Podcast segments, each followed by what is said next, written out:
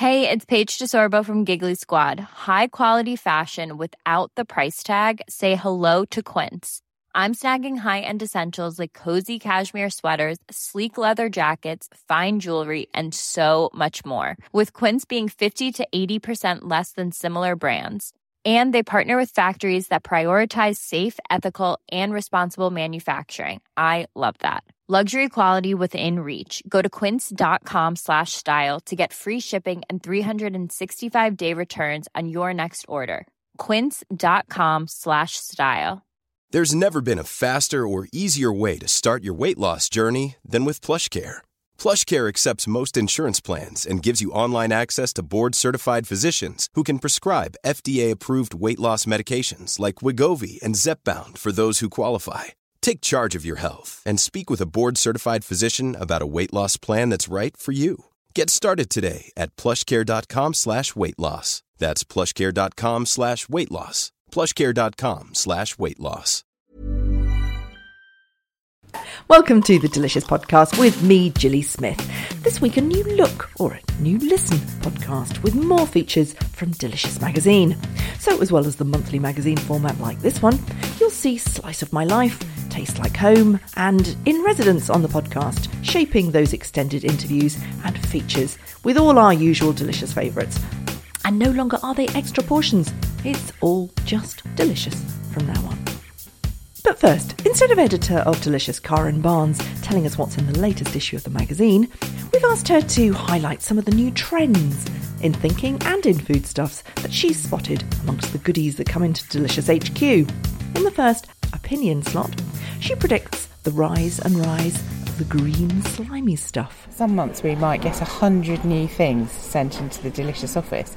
And a key part of my job is filtering all of that information and working out what's worth knowing about, what's worth writing about, and I'm picking the very essential key things to put in the pages of the magazine. We try everything, we look at things, we taste things, we work out whether they're really worth knowing about, and then we decide whether or not to write about them.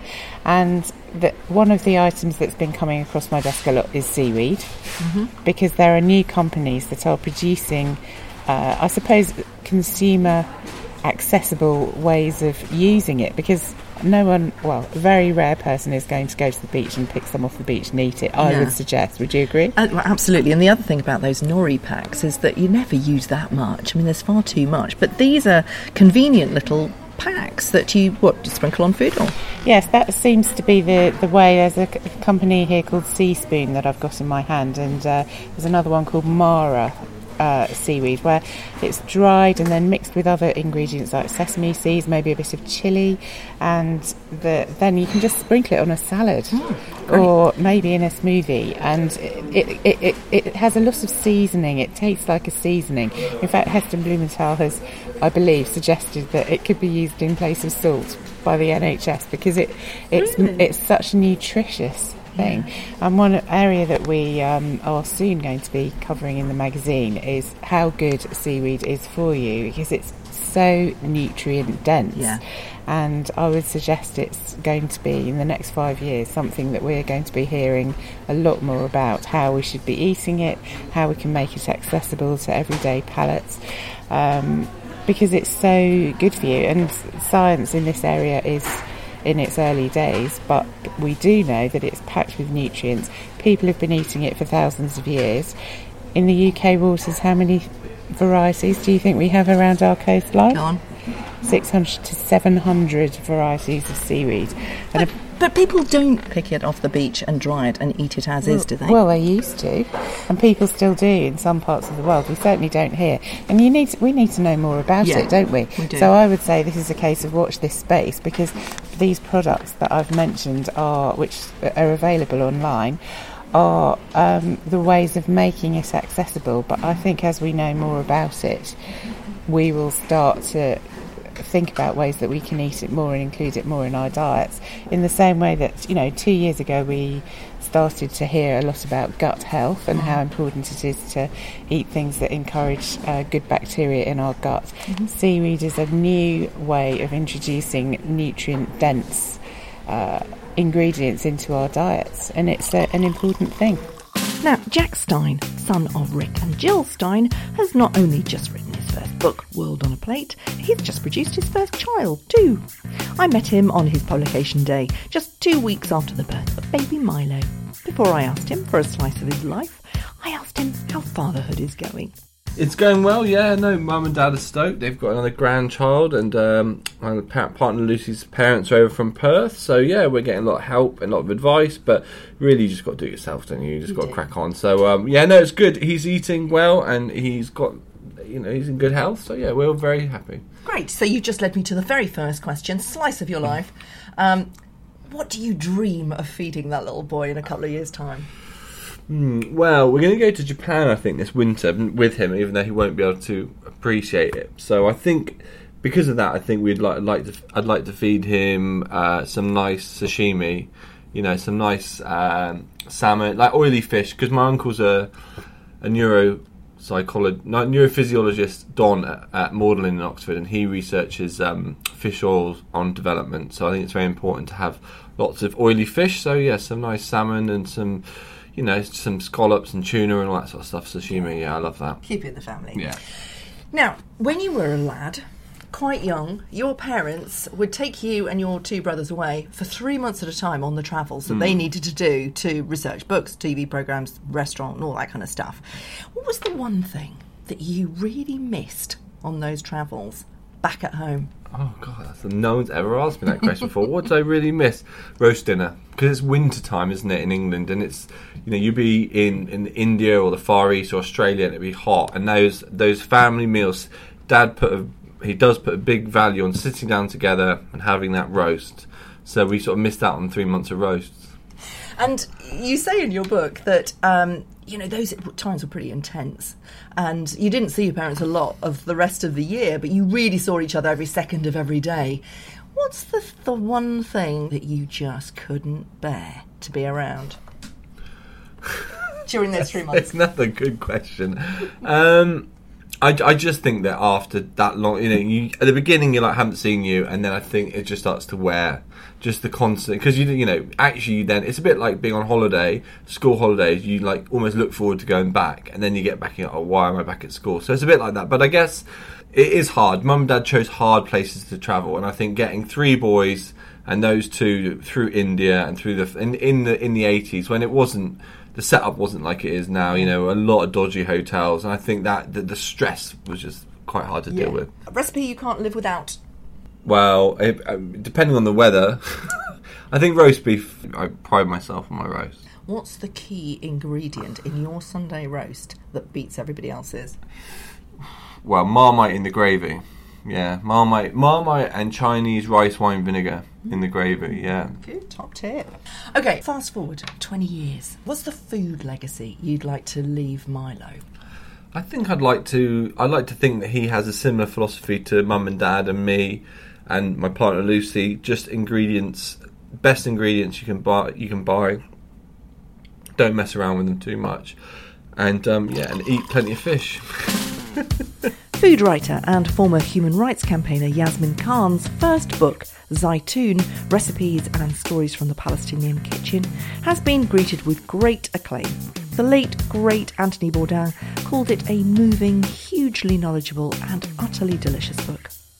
I asked Yasmin how the recipes of the Palestinians can communicate the complexity of life in the occupied territories. I focused on exploring Palestinian communities that live in Israel, the West Bank, and Gaza. And, and the reason I wanted to do this book is to really kind of celebrate the, the stories and the culture and cuisine of this place and um, of, of, Palestinian people. Um, I feel like it's an undertold kind of story in the culinary world.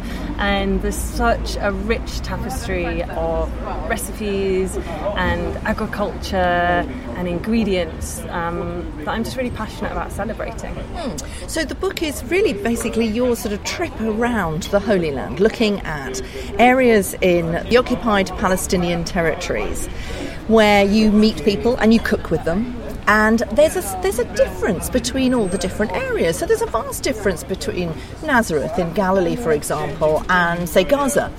Yeah, um, the Palestinian community is huge, you know, as well as like um, being the diaspora, it's, it's also within that region. And so, for the purposes of the book, I focused on um, like the food culture of Palestinian communities in Israel, the West Bank, and Gaza. And what was really extraordinary for me, even as someone who's like super familiar with Middle Eastern food, was just how distinct it was.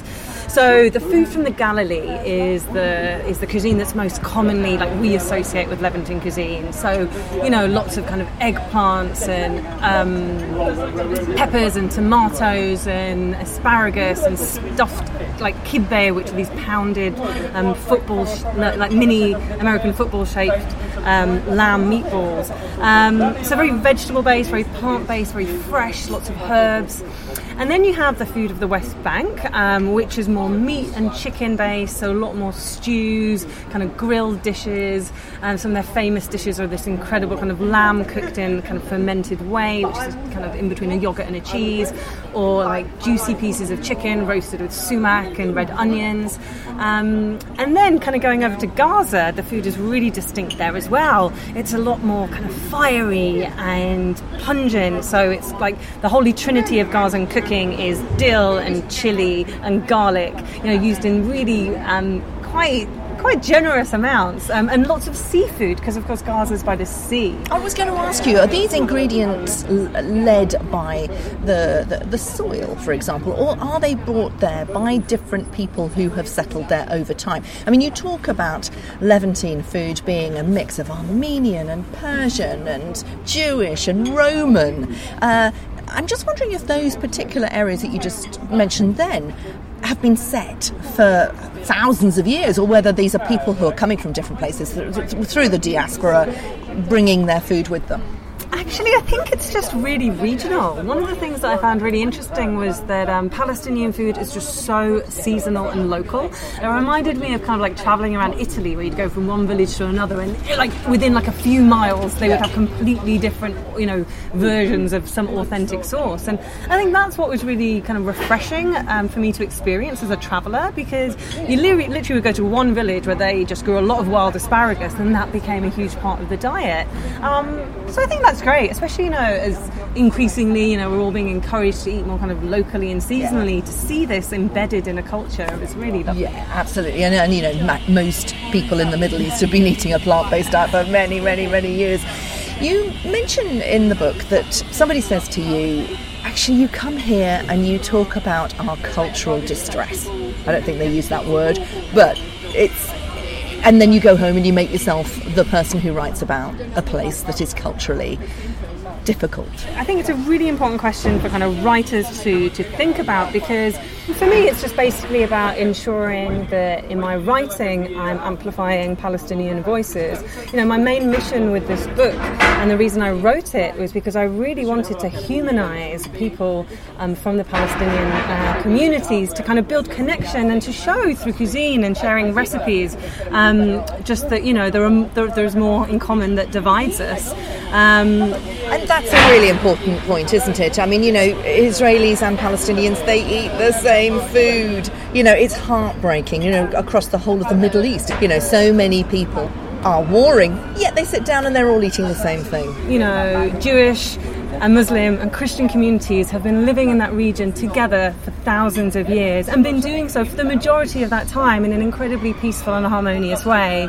And I think that's one of the, the really important kind of takeaways from any exploration of the Middle East through food is that there is more that unites people in that region than, and I think that's a really important message to take forward. George Pittkeithley is one of the youngest street food traders in London, whose stall, Pilau, has already graduated to become two restaurants in central London. And his Feed Yourself, Feed a Child initiative donates a meal to a child in India for every meal bought at a Pilau restaurant. He told me how a chance meeting with an Indian family launched this extraordinary enterprise. I grew up in London, in North London, next to quite a few very, very good Indian street food places, takeaways. Um, have travelled to India with my brother a few times, fell in love with the culture, and fell in love with um, a family out there who have effectively taken us under their wing or a, a Hetal especially, and nothing happens without her say so. Fantastic. I mean, what Yeah. does that mean? That you're in Skype contact with her all the time, or what? Uh, WhatsApp, WhatsApp a lot. She came over here about a month or so ago. I'm planning on meeting her out in Goa. She's like the basically just the best fairy godmother. Um, passionate about chutneys mostly, and we met her um, in Mumbai at a religious festival, totally by chance.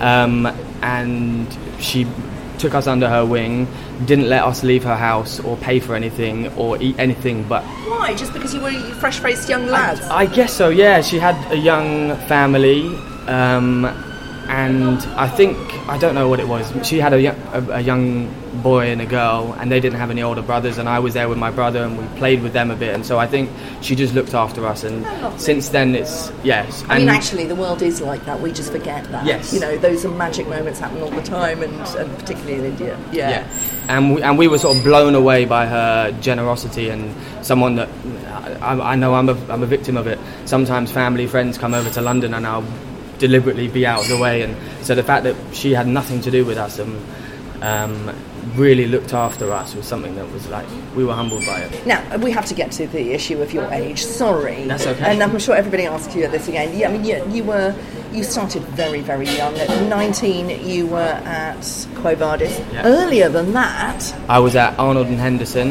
yeah, and then went on to the Rosewood in Holborn. and you were the senior maitre d' at the, at the Rosewood. Senior maitre d' at the Rosewood and uh, restaurant manager at Quo Vadis, and go go back to there pretty much every day. So is it is it hospitality? What is it that drew you into it?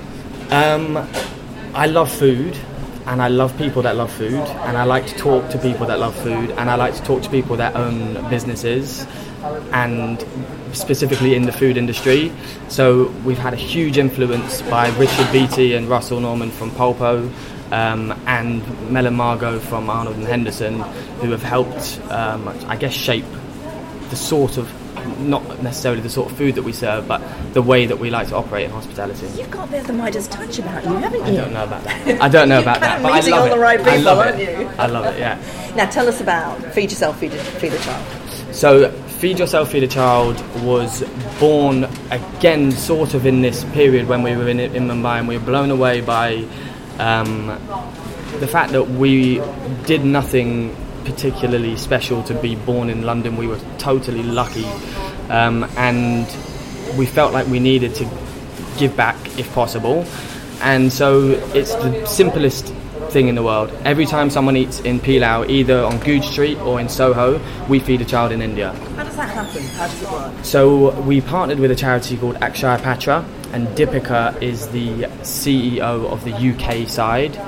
Um, and every time someone comes in here in our till, it clocks up and then sends money to her, and they do all the wonderful work out there.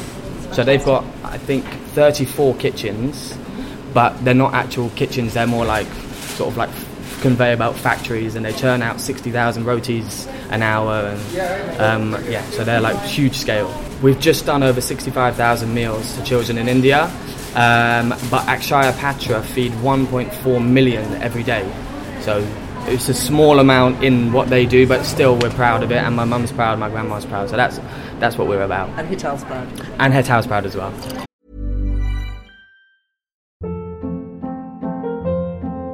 Hold up. What was that? Boring. No flavor. That was as bad as those leftovers you ate all week. Keke Palmer here, and it's time to say hello to something fresh and guilt-free. Hello Fresh. Jazz up dinner with pecan-crusted chicken or garlic butter shrimp scampi. Now that's music to my mouth. Hello Fresh. Let's get this dinner party started. Discover all the delicious possibilities at hellofresh.com. Hey, it's Ryan Reynolds, and I'm here with Keith, co star of my upcoming film, If, only in theaters, May 17th. Do you want to tell people the big news?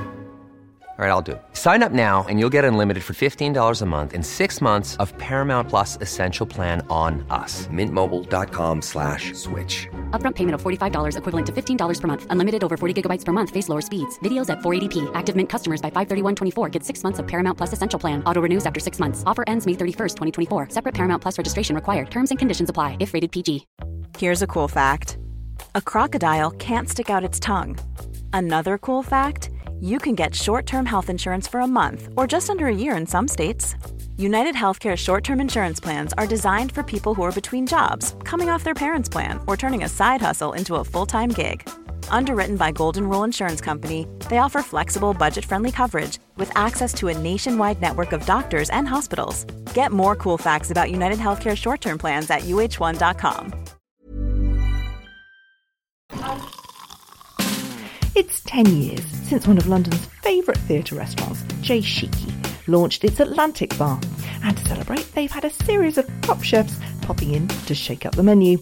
I chatted with guest chef Mark Sargeant, who has a number of restaurants, including Rocksalt in Folkestone, and Shiki executive chef Andy McLay. Well, I, I worked for about 20 years in London previously to going down to uh, to Folkestone. Obviously, 13 with years, anyone. 13 Not with of just those anyone. with Do you Gordon. wanna say Yes, thank with you, Gordon, Gordon? Ramsay. Um, but I must say, like Sheekeys and Scott's, and you know, uh, uh, have been massive inspiration actually of what I did when I went down to Folkestone, Folkestone because um, whilst we're not solely a, um, a seafood restaurant, solely get it. Um, whilst we're not solely a seafood restaurant, um, we are right on the coast. We overhang the sea, so we're all about the fish as well. And you know, I've been a big fan of Scott's, a big fan of Sheekeys, and, and actually the whole Caprice group anyway for a long time. And, and um, so to say I was inspired by you know the food I'd eaten here before was a bit of an understatement, really. Andy, you're Mr. Sheekey, Yeah. really. Well, currently Mr. Uh-huh. Sheekey. People come here because they know what they want. When people like Mark Sargeant turn up, what happens to that that that very traditional Sheekey crowd? Um, his menu is a really good fit with what we do. You know, I mean, looking at the dishes that he's put on, I mean, a lot of them could be Sheekey dishes. You know, I mean, the bass that he's done um, with crab chap potatoes and brown cab- ketchup, it's fantastic. You know, that that is a really good fit with what we do here at Sheekey's. So yeah, Does he give you a hard time in the kitchen? well, we'll find out tonight. You know. Mark told me what he'd learned from his Michelin pedigree to take into his current kitchen. So yes, I, I went through. A whole, I had my own Michelin star when I worked with Gordon Ramsay. Obviously, I had uh, we were in the three star, two star kitchens, etc., etc., etc. And um, when I when I when left Claridge's, I was very much of the mindset that actually. For me, whilst I absolutely admire and respect and love what Michelin do, um, my restaurants now much, much more relaxed. And when I said about taking some inspiration from Scott's and Sheekeys, basically it's all produce driven, seasonal, simple cooking, which is just about the quality of the produce. Um, uh, you know, it cooked perfectly, it tastes delicious, it looks appetising, but there's no necessary bells and whistles that go along with that as, as more of the sort of the higher end fine dining things. People want to come in, they want to have delicious, excellent food. They want to be able to catch up with their mates and have fun and be loud and you know, kind of, uh, and then leave and, and want to go back. And some customers come to these sort of places two to three times a week and uh, and it, you would never do that in a kind of a high high end fine dining environment. So that's why as soon as I wrote the menu for here, I did send the guys an email just saying, look, you know. Don't be surprised if this is very simple, much more along the lines of what you guys already do, and it should be a good fit. So I'm pleased to hear that it is. Yeah. Folkestone and London. I mean, you know, the masses has changed in mm. British food culture. Is it okay to say that the people who love food in Folkestone are going to be asking for the same kind of food as they are going to be in London now? Is there a difference? Yeah, so everyone's a foodie, and I think that's been the case now for at least 10 years now, and it just gets stronger and stronger all the time. From, from the early days when Jamie Oliver was getting all the male students to cook in the kitchens, which was amazing for our industry, to, to right through to all the amazing television programmes like Rick Stein and, and Hugh Fearnley-Whittingstall and all that, we've become a nation that's obsessed by watching and cooking. And, and that's amazing because, like, you know, it wasn't so long ago where we were just not looking after ourselves with our food culture at all. Um, and so, yes, I just think, you know, I did take a slice of London down to Folkestone with me in terms of the style of the restaurant and that we've done and all that sort of thing, but it still has to be accessible to everyone in that sort of environment and that area. And I think actually restaurants that do succeed are accessible to everyone. I'm sure people come in here. Now, this is classed as a very upmarket, posh restaurant, but you've got people that are coming from all over the country to, to go to the theatre, and they'd love to come in here and they can have a really beautiful prawn cocktail or some tempura prawns, and they understand that food. It's not kind of testing them too much and, and it's, it's not out of their boundaries and I think that's great but it's really good quality um, and I think yeah so so people just generally all over the country are expecting better quality food at the moment It's a series of, of guest chefs, isn't it? Yeah. What's the point of it for Sheekey? I mean, there's a few reasons for doing it. Firstly, it's great for the customers. You know, we've obviously got a massive group of regular customers. If they can come and have a guest chef in here, bring a new sort of angle, new dishes. I mean, it's good for me as well. You know, I get a lot of ideas from it. Seeing what other people are cooking. It's just, it's just nice. It's like a little, it's a talking point. It's good. It's a good thing to do. And you can find TV actress and chef Lisa Faulkner in the kitchen on Tuesday, the 30th of October. Now, Tracklements is one of those brands that's always in my fridge. It's sticky fig relish and fresh chili jam jazz up just about everything I put on my plate. I asked the MD, Guy Tullberg, how it became the king of British relish. I think because we start from a point of view of genuinely, really enjoying what it is that we do and the things that we create. So my father started out many years ago making his own whole grain mustard to go with sausages. He was in the sausage business, and like all great things, it grew from that stage. People liked it, and we are talking about the mid '70s where this was really quite a different. Uh, thing for people to be trying. It was a different food climate for a start. A very and, different food climate. You know what your what Tracklements actually was adding, even back then, was a real sort of flavour to boring old British food. Yeah, well- that must have been a real leap of Uh, faith, a real interesting idea for your father to bring to British food. Yeah, we'd always had it, and we'd always been here, and I think we'd lost it maybe through a world war, and everybody talks about you know the sort of food rationing. And as we came out of that, I think it changed. Yeah. And we always feel that we're we're not vitally important, as it were, in, in, in that sort of food culture, but but leave us off the plate, and you really notice Yes, it. So so one of those things that if you ever have, even if it's cold meat, and I think cold meat and pork pies and and anything from our uh, pates are exactly our heritage, and therefore the things that we make, the relishes and sauces that go with that, become part of it. Try it. Put it on a plate of cheese and don't put anything on there. See how you get on. Or a barbecue. I mean, we're just coming out of barbecue season. You know, a barbecue without a relish is, is kind of unth- unthinkable these days. Yes, absolutely unthinkable. And whether or not that's some of the things that we started out to, the things we now make, whether that's onion marmalade, we make chili jam, those sorts of things that actually accompany what it is people are cooking and eating. Know, and we always say to people, if you've got a little bit of a jar left in the back of the cupboard, put it put it in something because what it is is concentrated flavour. We spent three hours making it to create this lovely concentrated flavour. Like what? Go on, I'm excited now. Well, if you've got some remains of sort of tomato chutney, just just put it put it in a soup or a stew.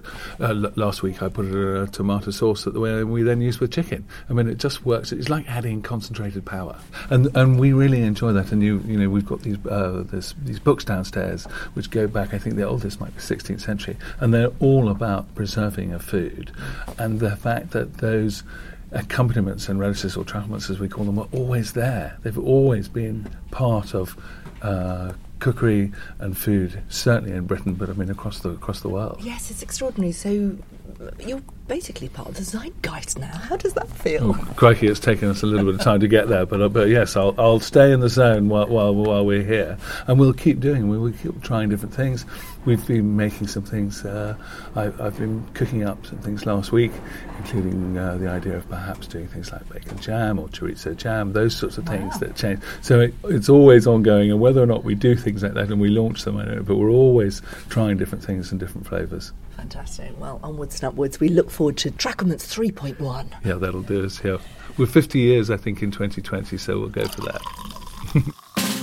And finally, Jen Bedloe, food editor at Delicious Magazine, is here with this month's top tips from the Delicious Test Kitchen. We're always chatting about what we're making and things you know like somebody will walk in and um, and do something a slightly different way and we'll we'll sort of question that and think Ooh, is that actually going to work? Is that a better way to do it? Um, we love a, a tip to save some washing up which um, one of our pals Peter Gordon um, I think spoke to you about Yeah, he did. Gilly um, wrapping his grater in a bit of parchment paper and zesting his lime, lemons and limes so he doesn't have to wash up the grater which I think was brilliant um, but other things um, crop up as well.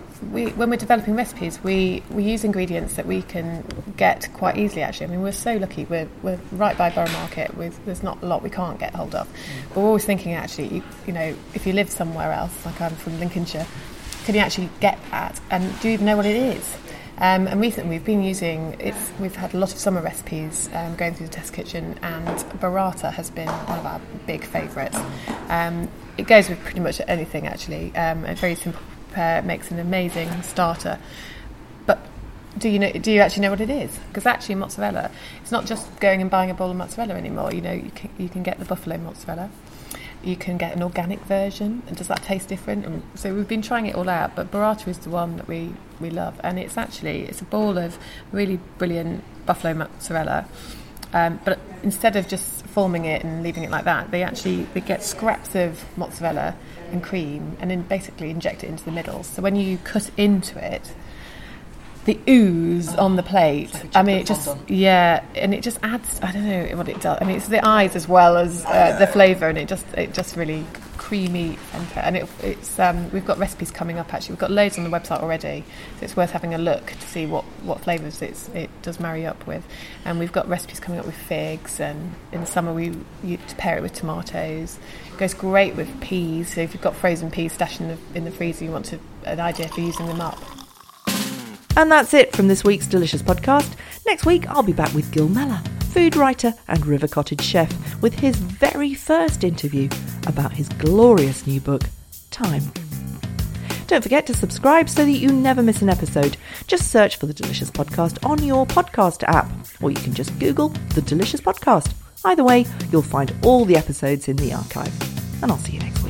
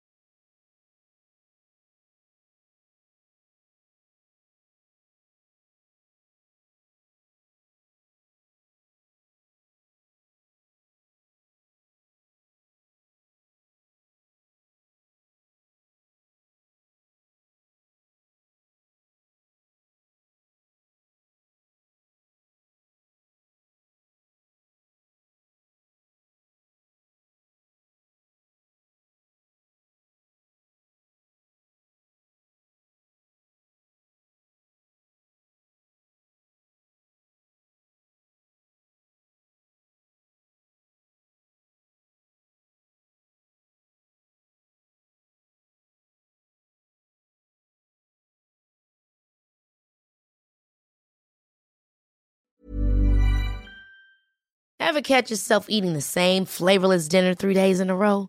Dreaming of something better? Well, HelloFresh is your guilt-free dream come true, baby. It's me, Keke Palmer. Let's wake up those taste buds with hot, juicy pecan-crusted chicken or garlic butter shrimp scampi. Mm. Hello Fresh. Stop dreaming of all the delicious possibilities and dig in at hellofresh.com. Let's get this dinner party started. When you make decisions for your company, you look for the no brainers. If you have a lot of mailing to do, stamps.com is the ultimate no brainer. Use the stamps.com mobile app to mail everything you need to keep your business running with up to 89% off USPS and UPS. Make the same no brainer decision as over 1 million other businesses with stamps.com. Use code PROGRAM for a special offer. That's stamps.com code PROGRAM.